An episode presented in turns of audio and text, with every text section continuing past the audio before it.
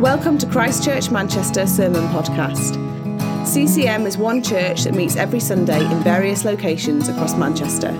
For more information about who we are or about our Sunday meetings, please visit www.christchurchmanchester.com. My home is not on earth,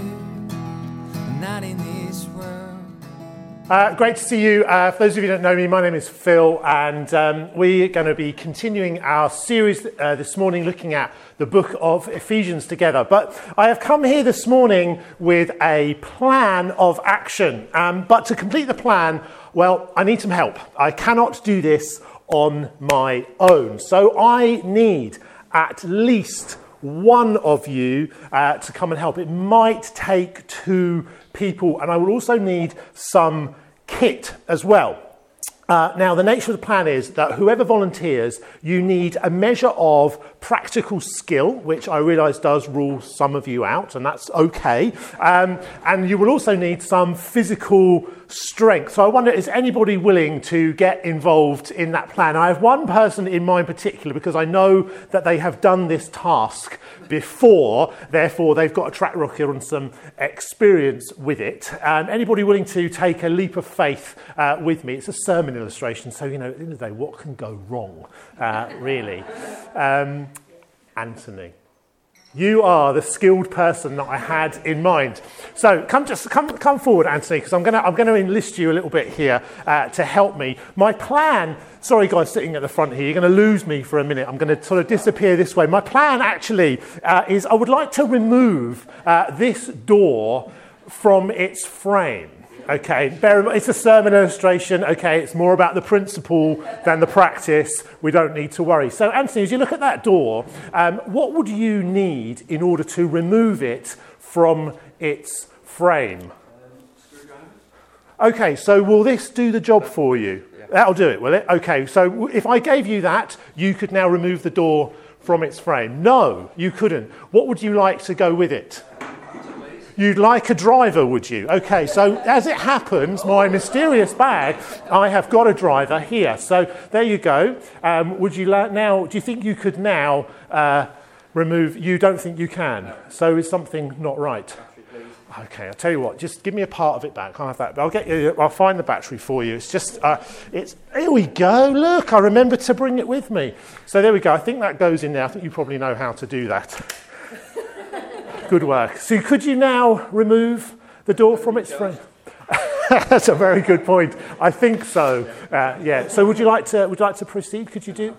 Oh, you want this back as well, do you? Okay. So actually, you need all three parts. Actually, that's that's that's the illustration. You can take you can take a seat.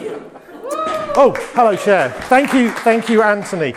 So look, the point of that is that sometimes we have plans, we have intentions in our lives, but the reality is we can't always complete them on our own. We need other people. I needed Anthony. If I was to take that door out of its frame, he and I probably even on our own couldn't do it, could we?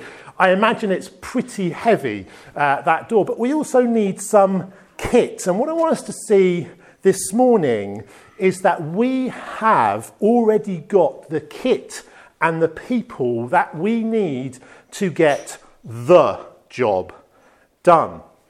Paul wrote this letter to the church in Ephesus, as Tom and Andy have explained over the last couple of weeks or so, awaiting trial in Rome. He was right at the end of his life, and when he wrote this letter, and I'm not going to expand on this too much because they've explained it very well, he's not addressing any particular issue. He's really kind of setting out his knowledge and his experience, what he understands, his theology of God, if you like, for us all to benefit from. And this morning we get to chapter 2, the first half of chapter 2. So if you have a Bible with you, uh, Ephesians chapter 2, we're going to read the first 10 verses. If you don't have a Bible, you can follow it on the wall behind me here. The Bible says this As for you, you were dead in your transgressions and sins, in which you used to live when you followed the ways of this world and the ruler of the kingdom of the air, the Spirit who is now at work in those who are disobedient. All of us also lived among them at one time, gratifying the cravings of our flesh and following its desires and thoughts. Like the rest, we were by nature deserving wrath. But because of his great love for us, God, who is rich in mercy, made us alive with Christ even when we were dead in transgressions.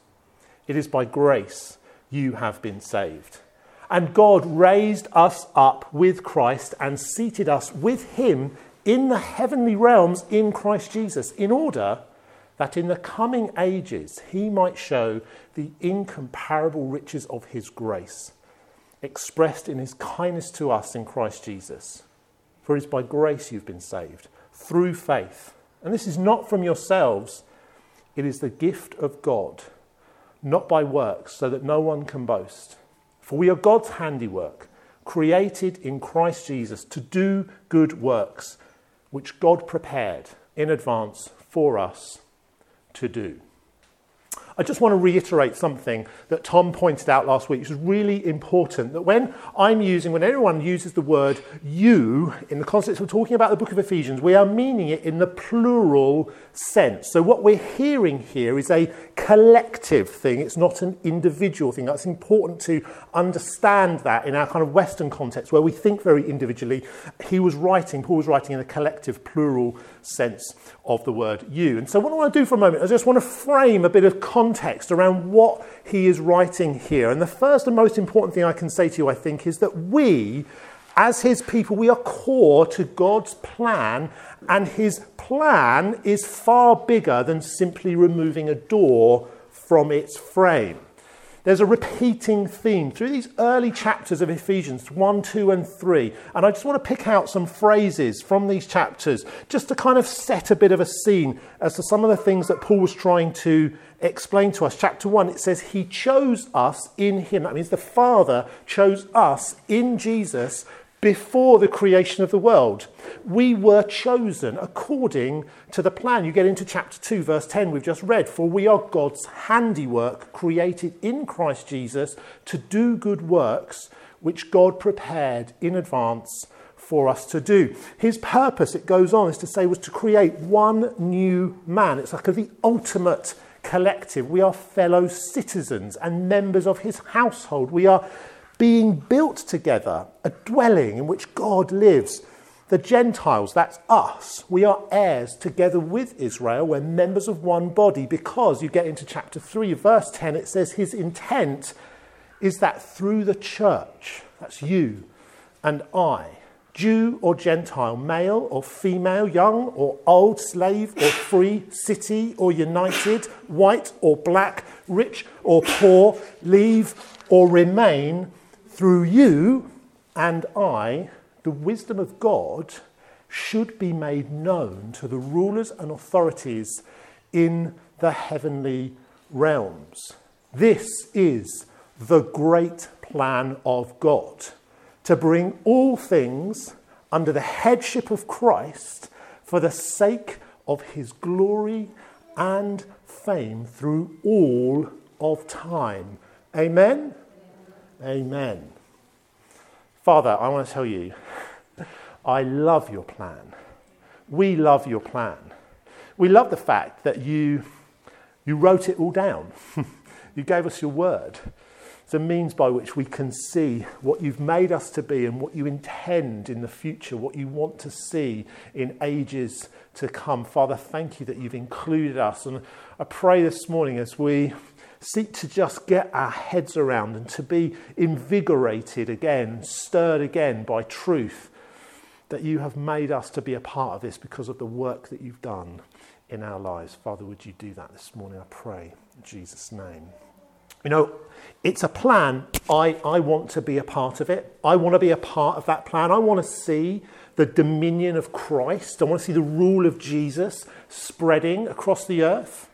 I want to see peace between neighbours.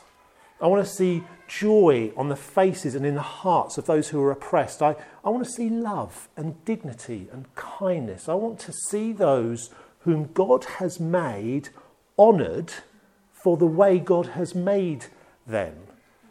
Do you want to be a part of that? You know, if you're following Jesus, you are a part of that.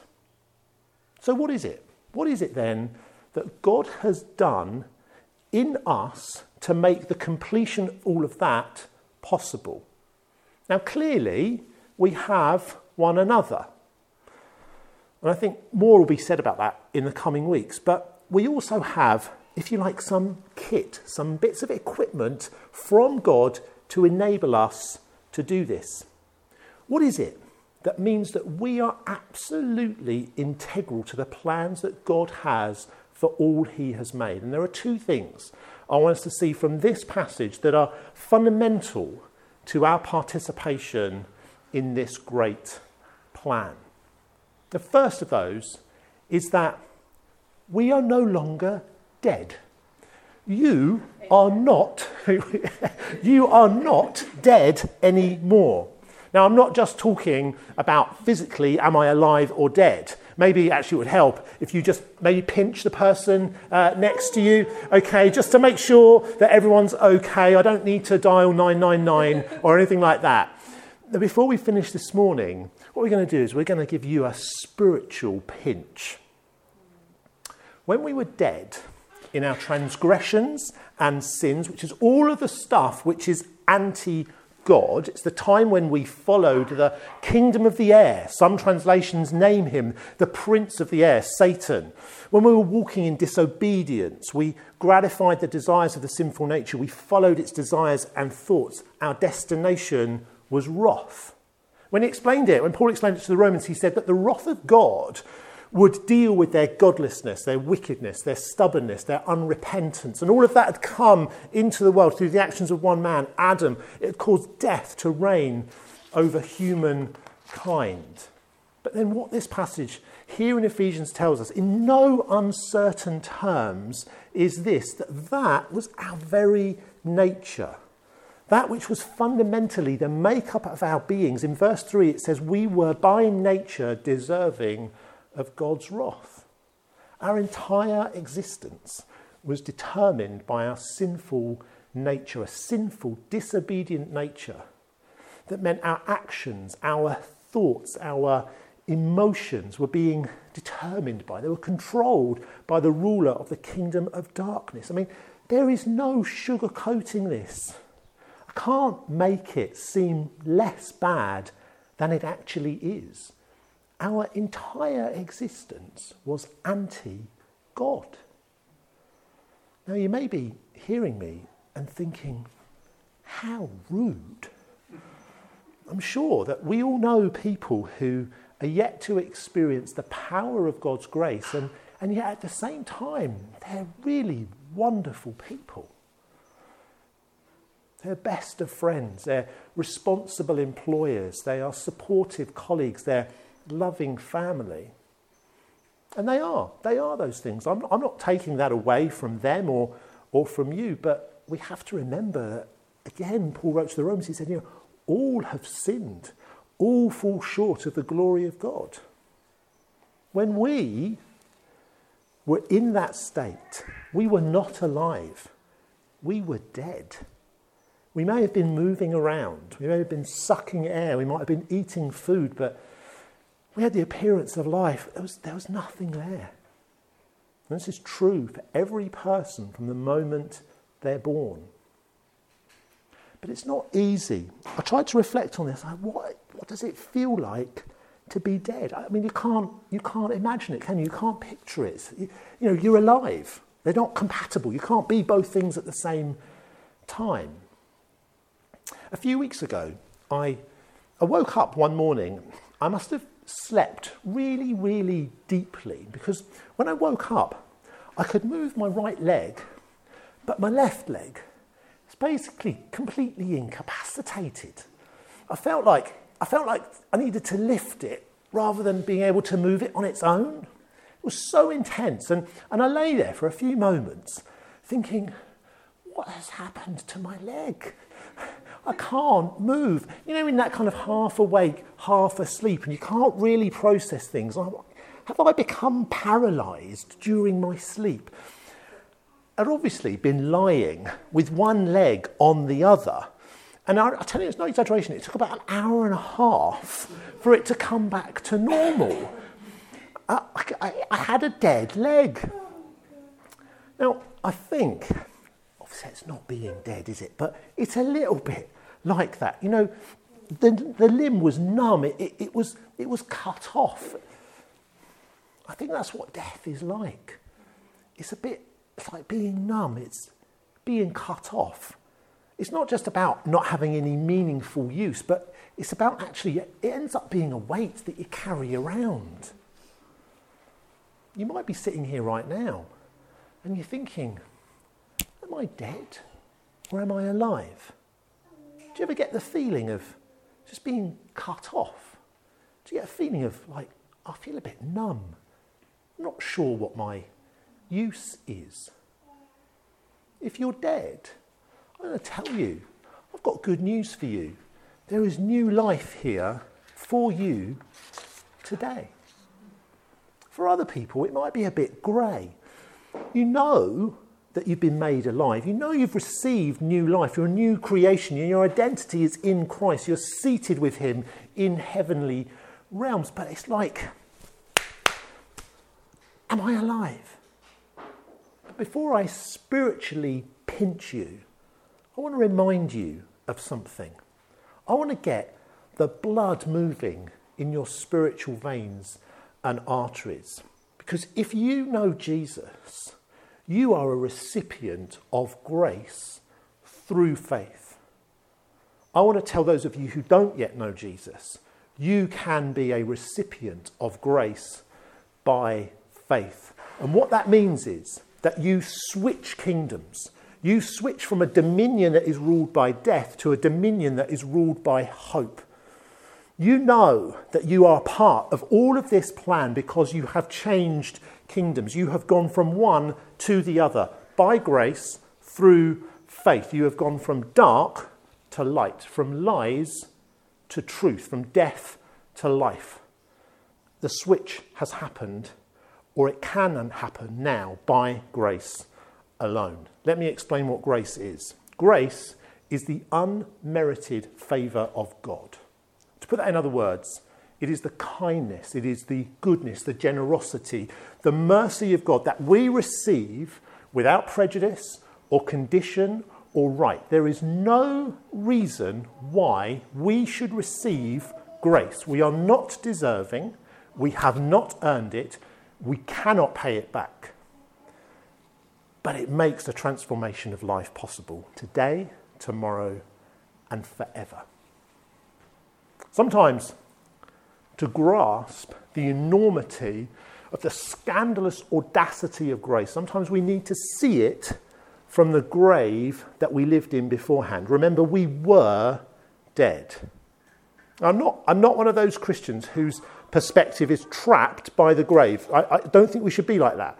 Let's be wary of spending too much time reflecting on how sinful we were. You know, if you know Jesus, you are a new creation. We should live in our new creation status. And we'll say some more about that in a few minutes. But we are wise, I think, to have in our hearts and in our minds a perspective that is like from the tomb. We want to see it from the way we used to live. It helps us to comprehend how enormous the grace of God actually is. Some years ago, we were on holiday. I think we were in Belgium. Now, that may come as a surprise. People do go on holiday to Belgium. It might only be us, but we did. For some reason, we thought it would be interesting to visit some caves. Now, regular attendees here will know that Claire and I have some history with regards to being on holiday and going into caves. If you want to know that story, you can ask Claire, she'll be happy to share it with you. It's on a podcast. You can re listen to the story.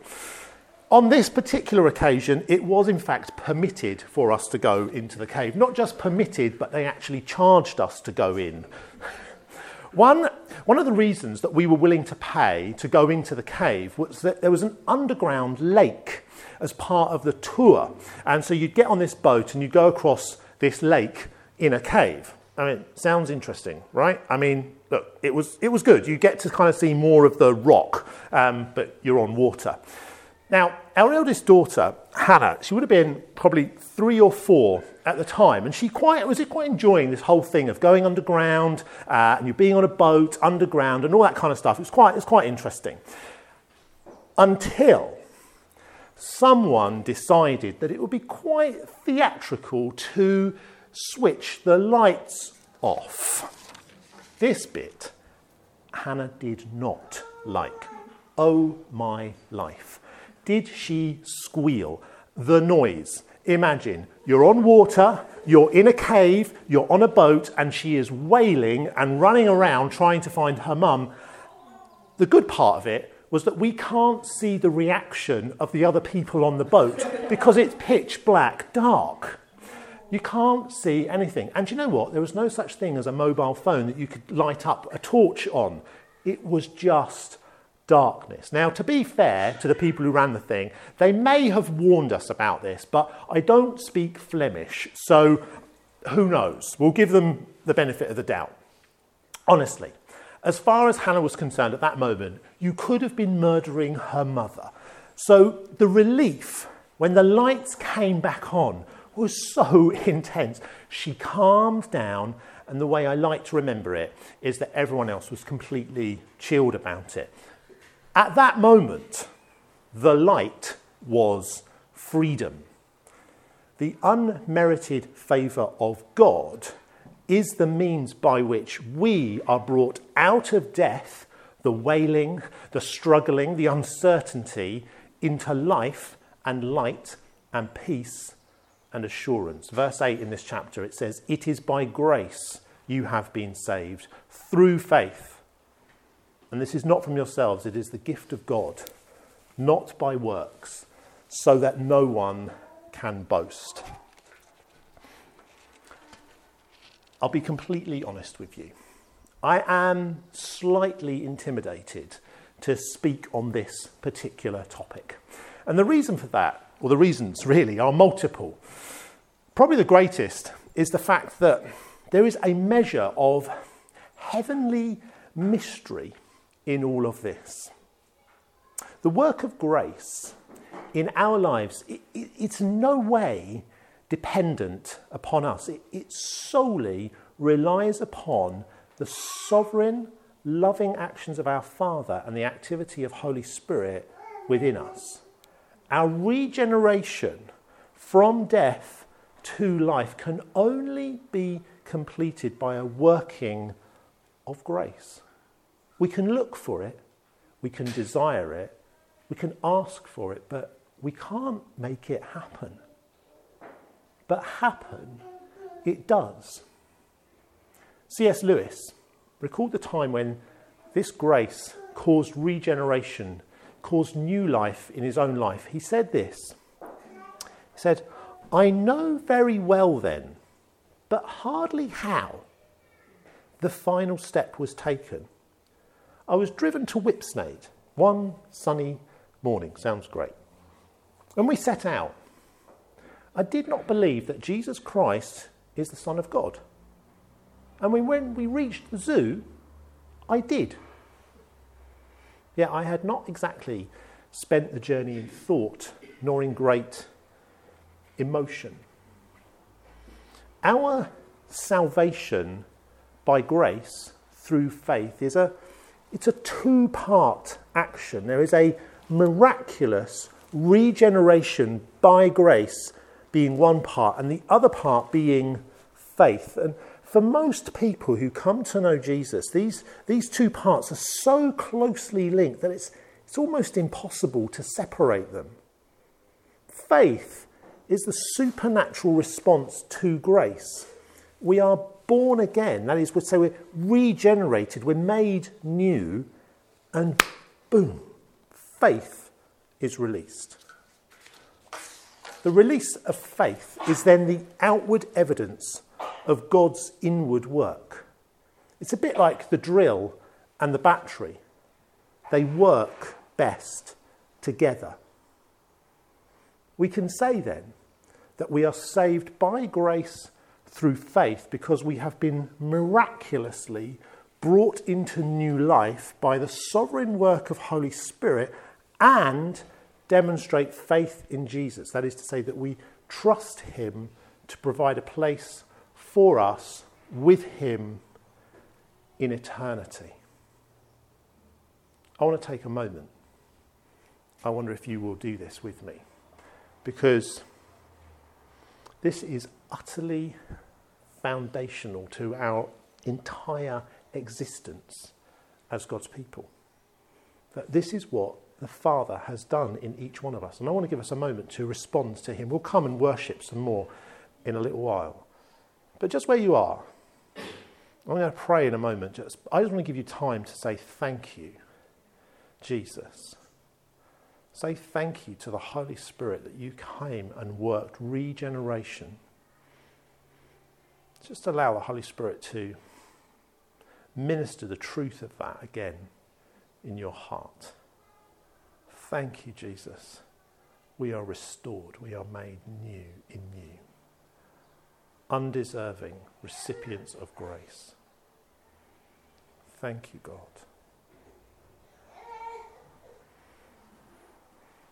Second thing that I want to highlight from this passage it speaks really of our part in this great plan. So basically, to say that there is a future grace by faith. Verse 10, the final verse of this passage we've been looking at here, it says that we are God's handiwork. We are created in Christ Jesus to do good works which God prepared in advance for us to do. So I'll say that again in a small number of words as I can manage. I'll say the whole thing. God's plan has been to choose you before creation to do the things he had planned for you as part of his strategy to demonstrate his own glory.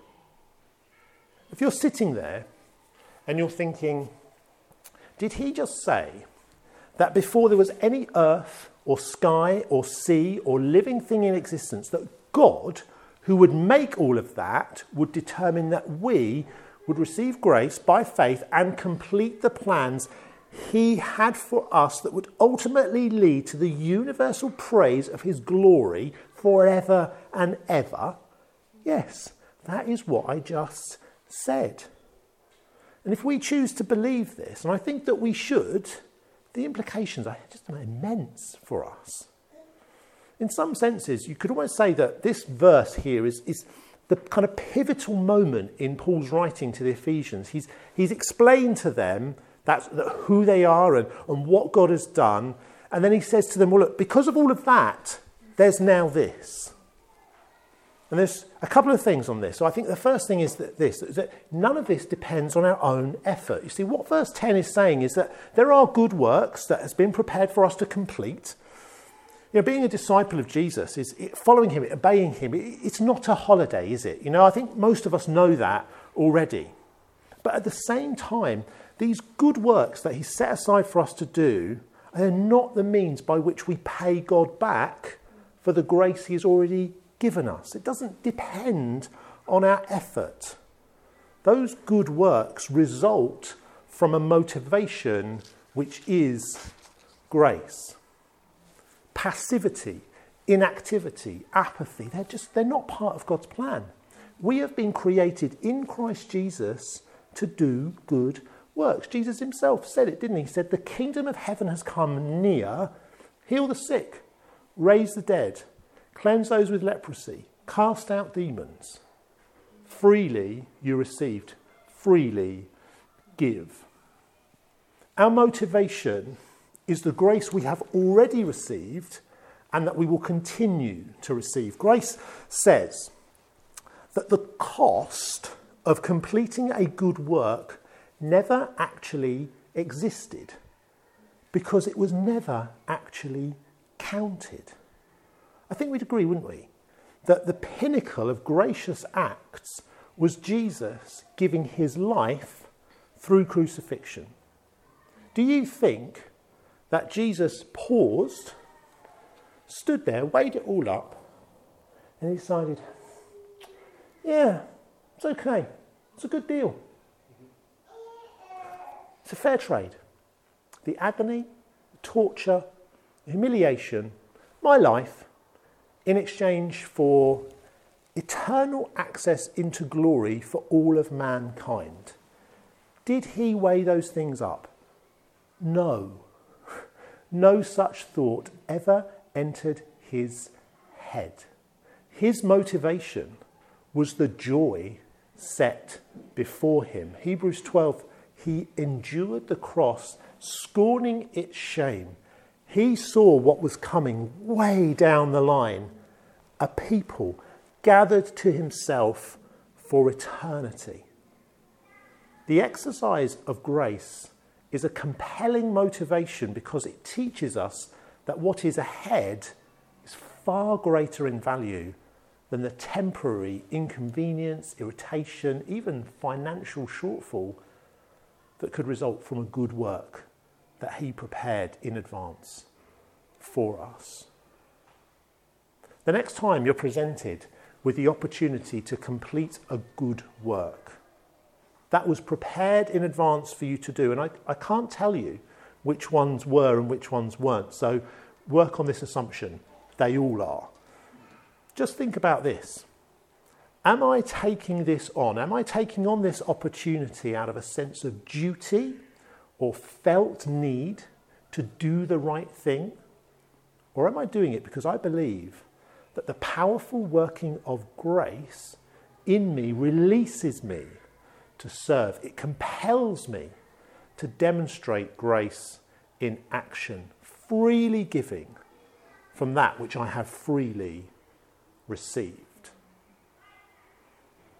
Finally, the other thing that means that we can believe that this is huge in our existence, we can be confident that this is what God intends for us, is in verse 6. It's a new identity. Verse 6 says, God raised us up with Christ and seated us with him in the heavenly realms in Christ Jesus, in order that in the coming ages he might show the incomparable riches of his grace expressed in his kindness to us in Christ Jesus. I'm not going to launch an entirely new talk here on our identity in Christ, but you get the impression, I think, that Paul wants us to grasp something in this sentence. Four times he refers to us as being with Christ or in Christ. We were regenerated from our status of death, raised up out of the tomb by the working of his mighty power that continues to be at work in us today. And we've been given this special place in the cosmos, seated with Christ for all eternity. We are friends, we are brothers, we are co heirs by him, through him, for him, to him. Now, we could stop right there and we could worship Him. We will do shortly and just enjoy that truth forever. But all of this was done so that in the ages to come, and that includes now, that we would demonstrate the incomparable riches of His grace, they would be on display by us. We had to be made new. We had to be transformed from our sinful composition because the Father receives no glory from sin through the kindness of Jesus, he did that. Our entire identity shifted, and the result of that is the perpetual growth of the church.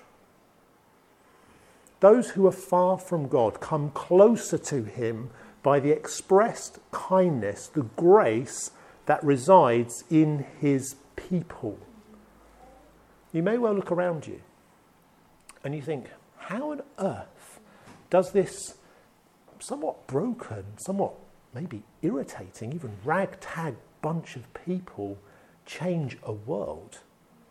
Well, they have done. We are doing, and we will always do, because grace only comes from one source. You will not find grace anywhere else other than right here.